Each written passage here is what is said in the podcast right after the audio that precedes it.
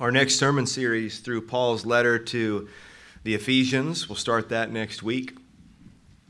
This morning, the last sermon in this short series of three answering some of life's biggest questions, answering them biblically.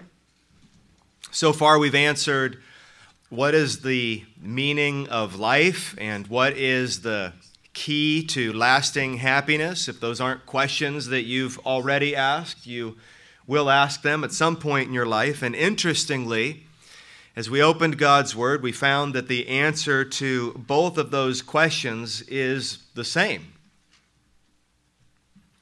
The ultimate purpose of your life and the key to your lasting happiness is to live for the glory of God. And if you're here as a Christian today, that is something that you have been enabled by God, by His Holy Spirit in you to do. You actually can live for the glory of God. And that is the meaning and purpose of your life. And it is the key to your joy. Today, why is there so much pain and suffering in the world? If we answer that question well, then we will not only be able to endure suffering, but we'll be able to faithfully persevere through suffering to persevere through suffering that is sure to come to every single one of us, to persevere the way Thomas Stonewall Jackson did after losing his wife and newborn son on the same day. There's so many examples that we could look to, but I want to read you a quote. This is something that he wrote on October 22nd, 1854, a week after his wife died in childbirth. And he wrote this to his sister, Laura. And I don't know about you, but when I hear Christians talk like this or write like this, I think to myself, when I have to persevere through suffering, I hope that I can sincerely talk like this. Here's a paragraph of what he wrote Laura, I have been called to pass through the deep waters of affliction, but all has been satisfied. The Lord gives and the Lord takes away. Blessed be the name of the Lord. It is His will that my dear wife and child should no longer abide with me. And as it is His holy will, I am perfectly reconciled to the sad bereavement, though I deeply mourn my loss. My dearest Ellie breathed her last on Sunday evening, the same day on which the child was born dead. Oh, the consolations of the gospel. I can willingly submit to anything if God strengthens me.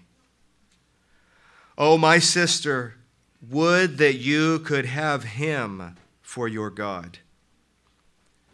Though all nature to me is eclipsed, yet I have joy in knowing that God withholds no good things from them that love and keep his commandments, and he will overrule this sad, sad bereavement for good. I would love for us to be able to think like that and for us to talk like that. But it is only going to be possible if we understand some of what God has to say about pain and suffering. So let's go to God's word. Let's first go to Him in prayer, ask Him for help. Our Father in heaven, we look forward now to coming underneath your word with this question that we have asked or that we are sure to ask. And we ask that you give us the encouragement, the, the truth that we need so that when suffering comes, we can live for your glory. And we ask for this help in Jesus' name. Amen. I probably don't need to say this, but just in case you thought you might escape, all people, without exception, endure pain and suffering. All people, without exception. As Christians, as Christians, we've actually been set up by God to expect a degree of suffering. Acts 14:22 says, "Through many tribulations we must enter the kingdom of God." So on this road to God's kingdom, we don't get to God's kingdom without enduring many tribulations.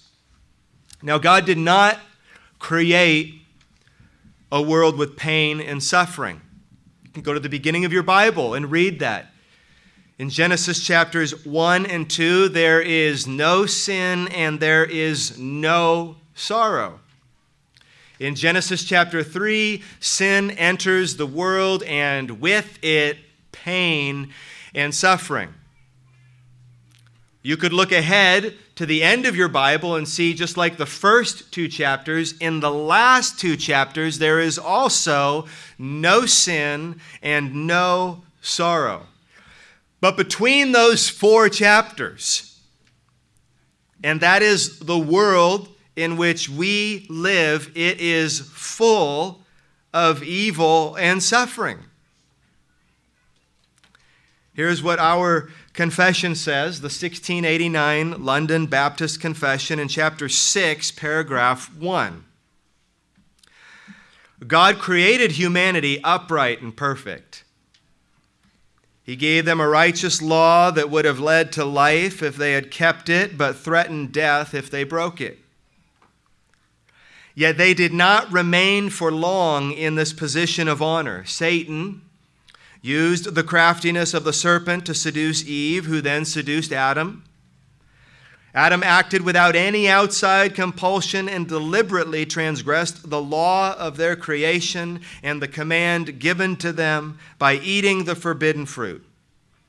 God was pleased, in keeping with his wise and holy counsel, to permit this act because he had purposed to direct it for his own glory.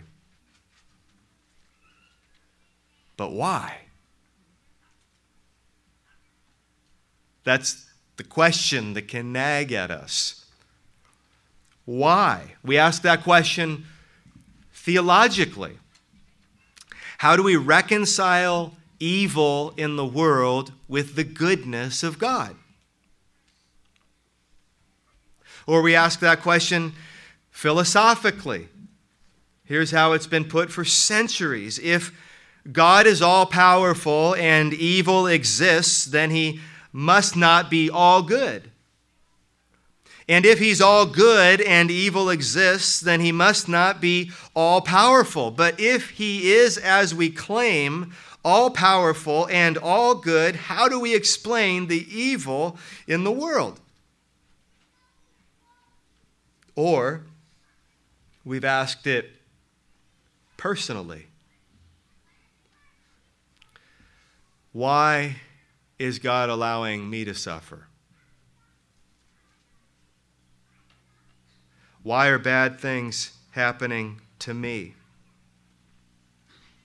Or why are these bad things and suffering happening to this person that I love?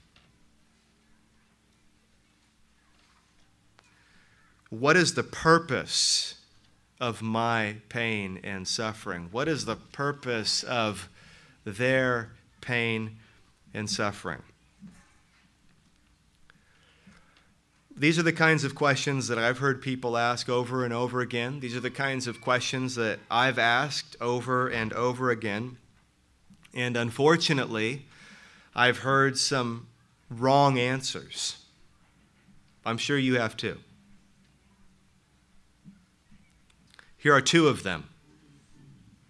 The first wrong answer that I've heard is the world is full of pain and suffering because God is not good. That there is a God, but he is not good. He's an evil God, he's a sadistic God, he is a mean God. This is not true. Deuteronomy 32 4 was read before the sermon, and I'll read it again. The rock, his work is perfect, for all his ways are justice. A God of faithfulness and without iniquity, just and upright is he. God is good. In the New Testament, in 1 John 1 5, it puts it this way God is light, and in him there is no darkness at all. God is good. Not to mention, it is a little silly to say that suffering exists because God is mean, because God is the one through Jesus, out of his great love for us, that suffers the most. No one has suffered more than God through Christ on the cross. So the answer is clearly not that God is not good. The second wrong answer is that the world is full of pain and suffering because God is not all powerful. He must not be all powerful. The assumption is if he was, then he would end pain and suffering, he wouldn't allow it. It goes like this that pain and suffering exist in the world because God can't do anything about it. He's not powerful enough to prevent it. Or a very similar answer He is powerful enough, but He has imposed limits on Himself. God has imposed limits on Himself. But this is not what the Bible teaches. It is true that suffering is the result of sin. And it is true that people like you and me freely choose to sin. And it is also true that Satan is the ruler of this world. He's called that multiple times. He's the ruler of the world, and he is the one that tempts us to sin, and he is the one that lures people into sin. But it is also true that God is sovereign over Satan and sin and suffering.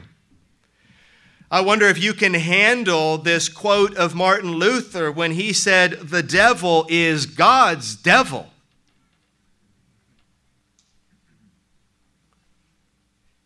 This isn't more clear anywhere than in the book of Job. You could read just a few chapters and figure this out. Job was tormented by Satan himself. Probably something that will never happen to you. Job was tormented, though, by Satan himself. He suffered greatly, as far as I can tell, other than Jesus, more than anyone in the entire Bible. And yet he only suffered by the permission of God. These are hard truths at first, but it is inescapable.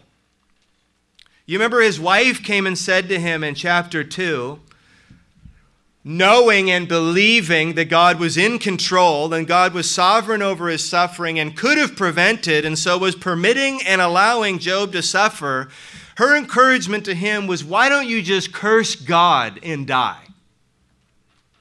And his response was, You speak as one of the foolish women would speak. And then he said this Shall we receive good from God and shall we not receive evil?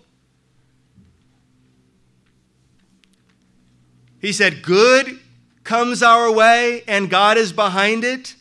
And when evil comes our way, God is still behind it. And you might read that and hear Job say that and think, Job, that's wrong what you just said.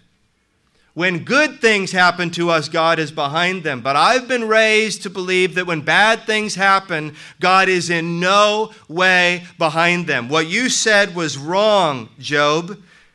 Well, the author anticipated that you would feel that way.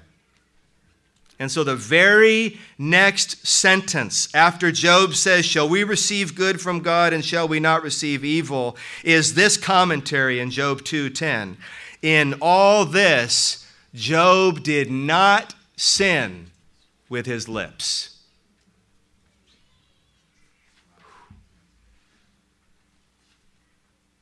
Job understood the sovereignty of God.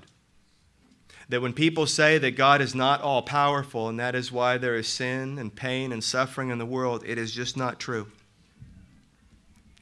Dr. Don Carson wrote The losses Job faced were on the natural plane, the result of a mixture of human malice, the Sabeans, the Chaldeans, and of natural disasters, the fire, the wind.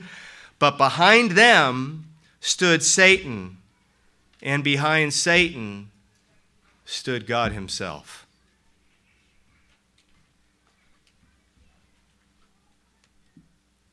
Amos 3 6. Is a trumpet blown in a city and the people are not afraid? Does disaster come to a city unless the Lord has done it? I can still remember like it was yesterday, the first time these truths started to wave over me. And I can remember feeling uneasy. And I can remember being uncomfortable. And if you feel that way, it's totally understandable. But don't stop. Keep pressing into the truth of God's word. It will be good for you.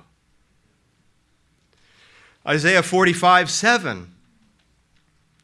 God, I form light and create darkness. I make well being and create calamity. And that word is a word, there is no stronger word to describe pain and suffering and disaster. It's shocking. I am the Lord who does all these things. Deuteronomy 32 39.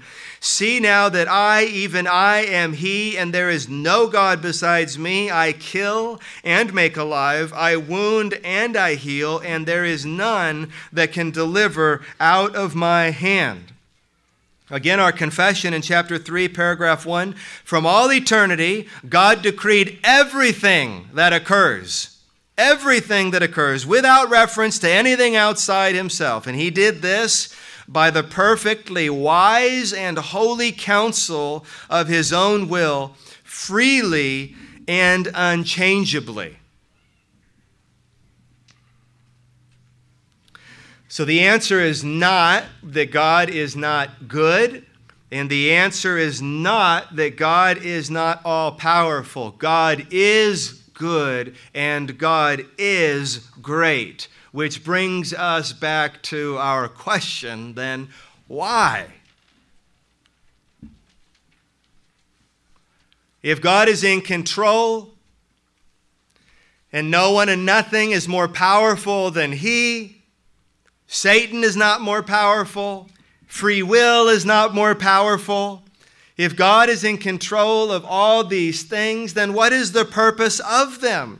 Why is there so much pain and suffering in the world? Or why is there pain and suffering in my life?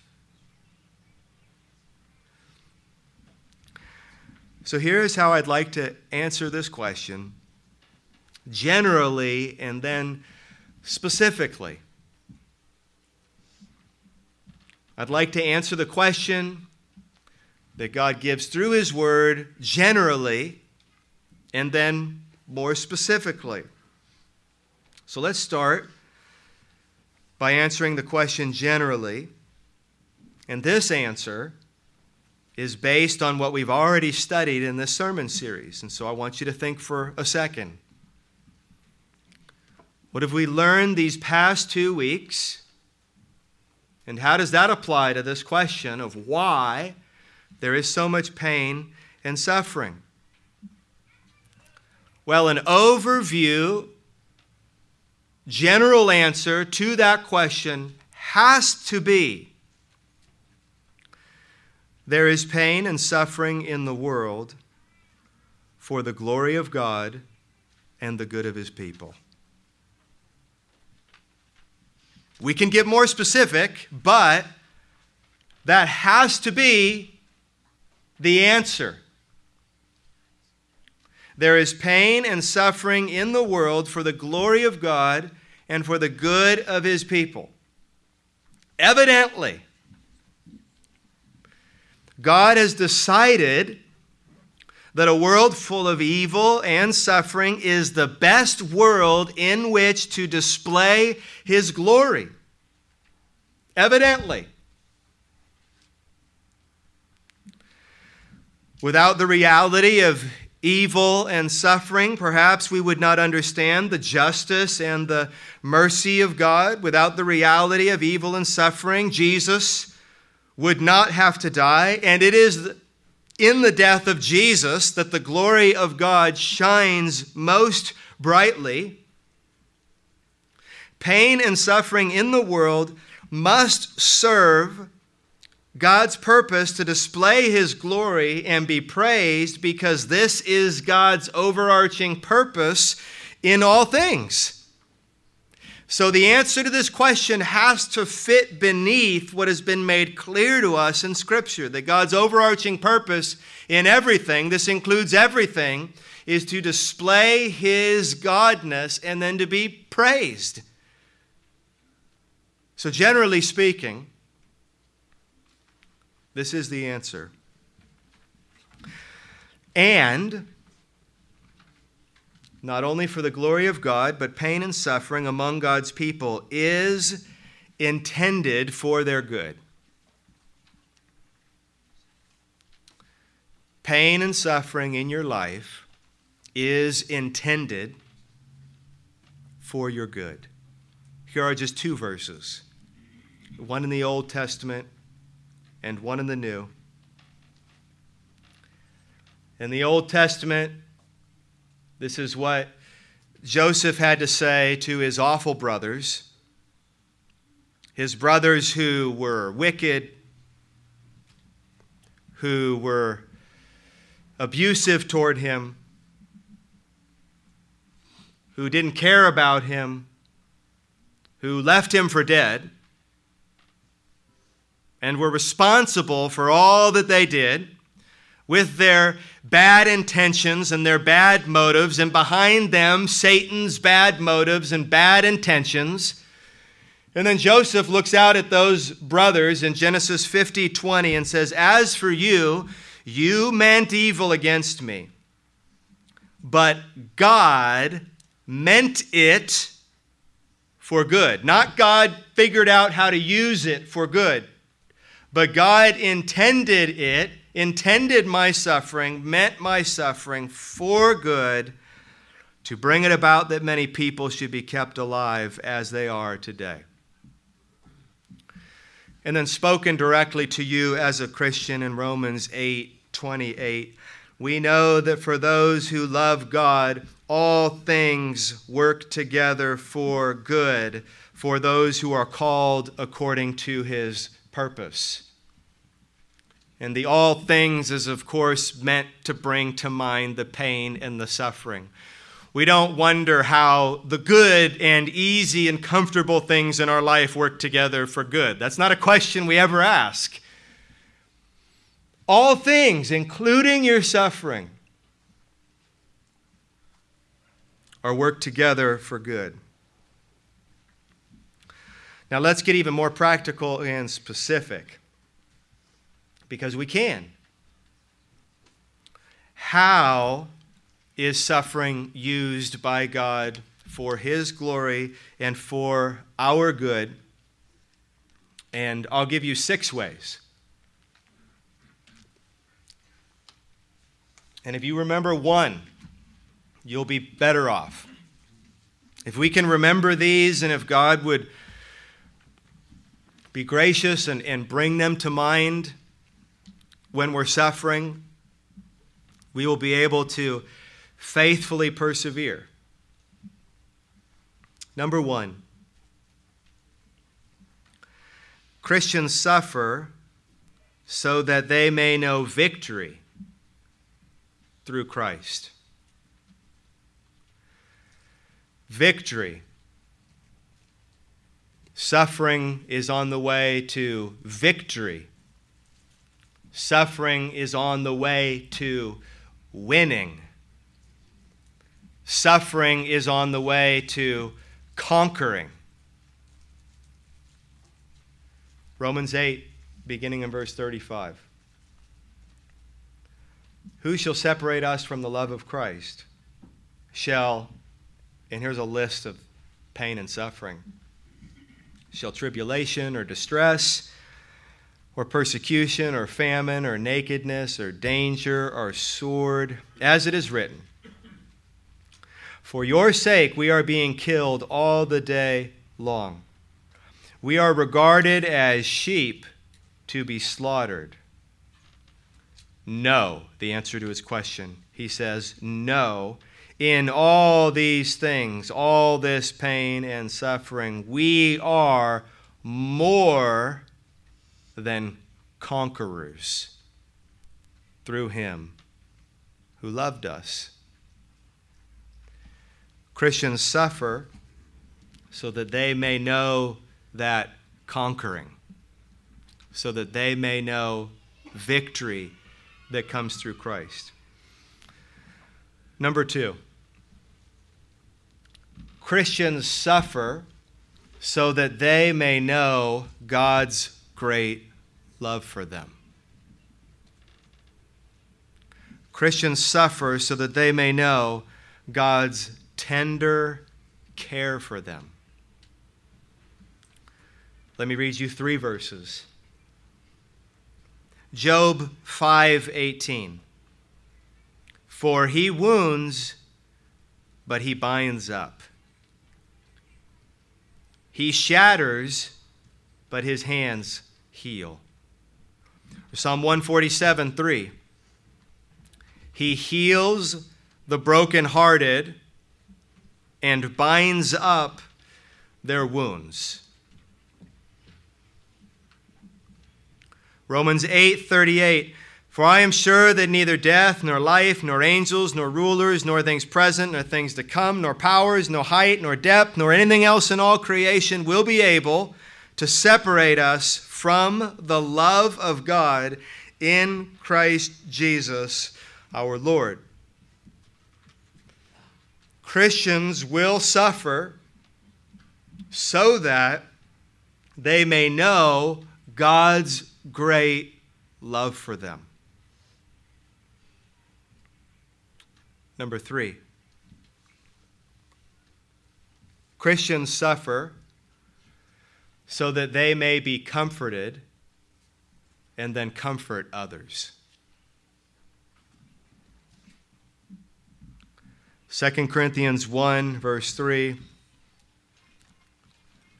Blessed be the God and Father of our Lord Jesus Christ, the Father of mercies and God of all comfort, who comforts us in all our afflictions, so that we may be able to comfort those who are in any affliction with the comfort with which we ourselves are comforted by God.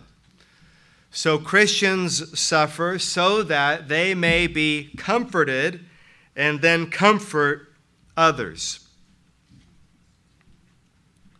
Number four, Christians suffer so that they may learn to trust God. It is through suffering that we learn to trust God. When do you question God? When do you doubt God? When do you struggle to trust God? When do you need to rely on God? It is through pain and it is through suffering. 1 Corinthians 1 8. For we do not want you to be unaware, brothers, of the affliction that we experienced in Asia for we were so utterly burdened beyond our strength that we despaired of life itself. That is serious suffering. And this kind of suffering is mentioned many places in your Bible, where people who love and trust God want to die because the suffering is that intense. He says, We despaired of life itself. Indeed, we felt that we had received the sentence of death. And then he says this But that, that is that pain, that suffering, that despair, that affliction, that was to make us rely not on ourselves, but on God who raises the dead. In other words, the God who can do anything. And God, in His grace and mercy, He will bring His people to the end of themselves, where they can no longer trust in themselves, where they can no longer rely on themselves, so that they would learn to rely on God. Christians suffer so that they may learn to trust God. Number five, Christians suffer so that they will mature. Christians suffer so that they will mature. The closest the world gets to this is whatever doesn't kill you makes you stronger. Christians suffer so that they will mature, so that we will become men and women of God, so that we will become more like Jesus. That does not happen on easy street. It happens through trial, it happens through trouble and difficulty and pain and adversity and suffering. It is made clear in Hebrews that if God loves you, if God loves you, you can know that there's going to be a degree of suffering in your life because that suffering is going to grow you. It's going to develop you. It's going to mature you. It's going to strengthen you. Romans 5, verse 3. Not only that, but we rejoice in our sufferings, knowing that suffering produces endurance, and endurance produces character, and character produces hope.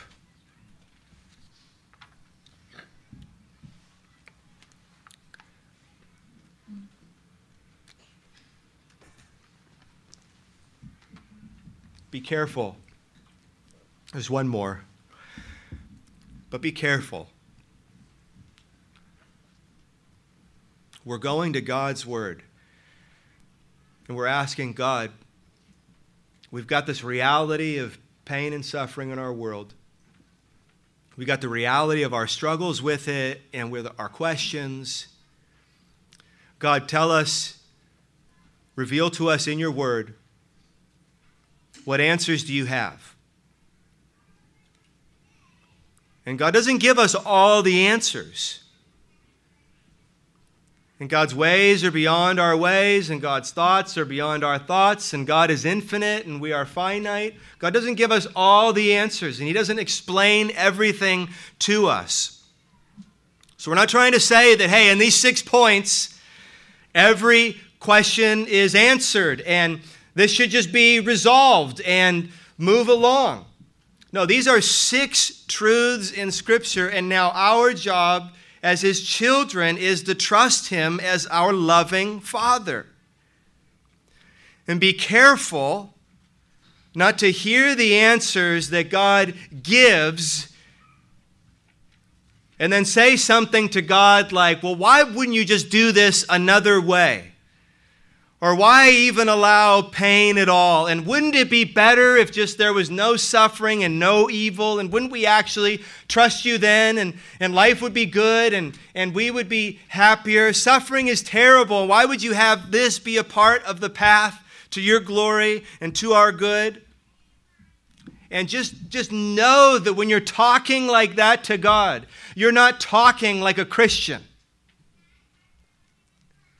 And when you're when you're talking to God like that, you're not talking like one who loves Him and believes Him and trusts Him. We're not saying that any of this is easy. We're certainly not saying that any of this comes natural. But when we don't feel this way, when we don't think this way, we must repent. We must confess that as sin to God. And we must return to His Word and say, God, help me to believe that this is true and to trust you. Number six, Christians suffer so that their joy will be full when Christ returns. You may not like the way I'm going to say this, but I believe this to be true. Christians suffer so that they will be happier in heaven.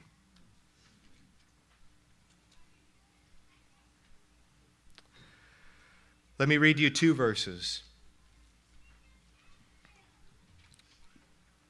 1 Peter 4 12.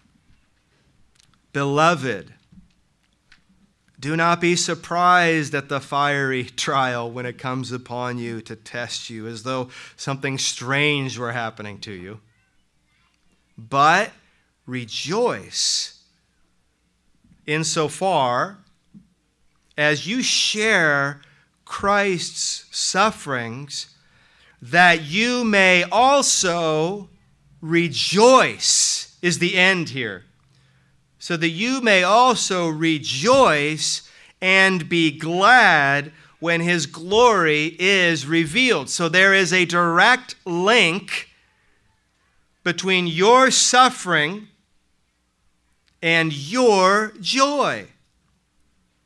And so he says, Rejoice when you share in Christ's sufferings, when you just taste the suffering of Christ. No one has suffered like Christ. But we may suffer a little in this life. And when we do, we're told by Peter that we should rejoice because it is going to lead to our gladness when his glory is revealed. And then 1 Peter 1, verses 3 through 7. Blessed be the God and Father of our Lord Jesus Christ According to his great mercy, he has caused us to be born again to a living hope through the resurrection of Jesus Christ from the dead, to an inheritance that is imperishable, undefiled, and unfading, kept in heaven for you, this future hope that's waiting for us. Who, this is us, by God's power, we are being guarded now through faith for salvation, ready to be revealed in the last time. And in this, you rejoice because of what's coming now. You rejoice. Though now, for a little while, if necessary, you have been grieved by various trials. But it is so that, this pain and suffering, so that the tested genuineness of your faith more precious than gold that perishes though it is tested by fire, may be found to result in praise. This suffering will result one day in praise and glory and honor when? At the revelation of Jesus Christ. Christians suffer so that their joy will be full when Christ returns. That's how, from God's perspective, elsewhere in Scripture, he can describe even the worst suffering in this short life as light and momentary.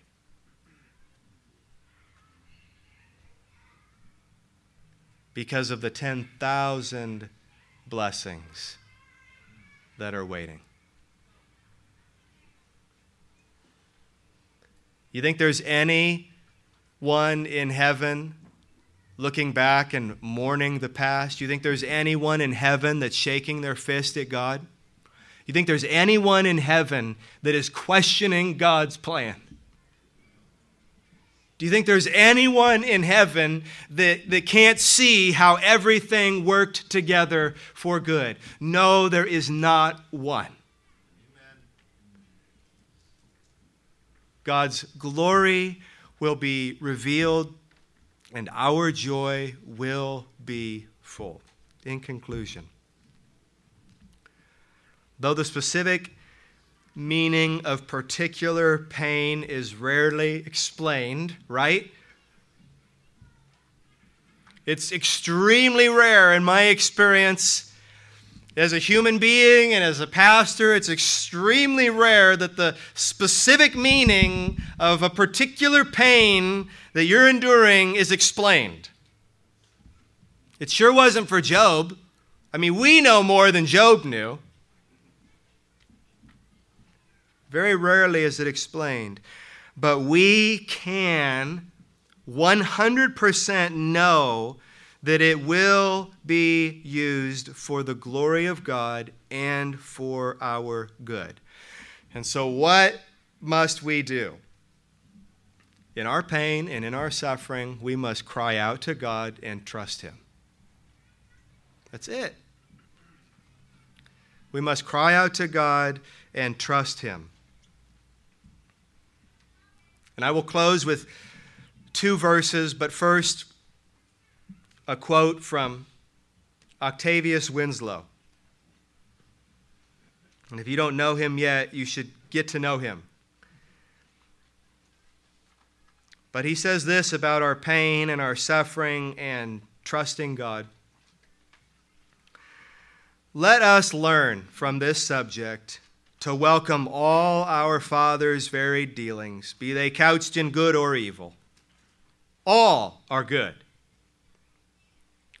the curse removed and sin canceled by Jesus, there is no real evil, even in the most afflictive dispensation of our God. Accept then your sorrow, receive your trial, welcome your affliction as a good enveloped, hidden, and invisible now, but afterwards to shine forth as the sun. When the storm cloud that draped it melts into light and beauty. Not my will, O my Father, but yours be done. Before long, our good will be unmixed and unmingled. No sin will embitter our happiness. No sorrow will becloud our joy. Our sun shall no more go down neither shall the moon withdraw itself, for the Lord shall be an everlasting light, and the days of our mourning shall be ended.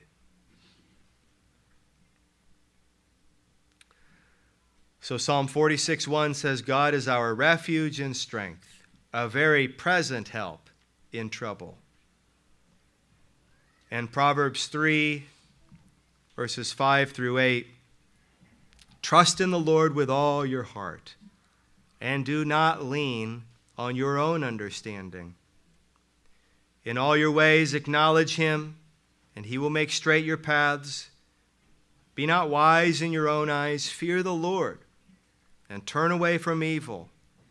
It will be healing to your flesh and refreshment to your bones. Amen.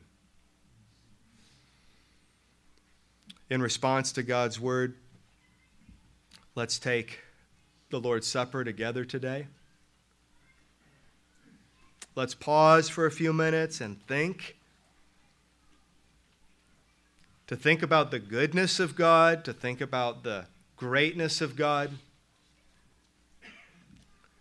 To look at the cross where we see ultimate pain and ultimate suffering.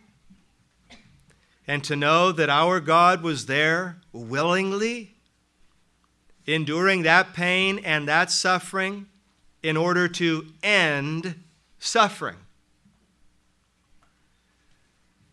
And so, we as Christians here today have turned from sin and turned from our own way, and we've turned to God, trusting and relying on Him and living for Him.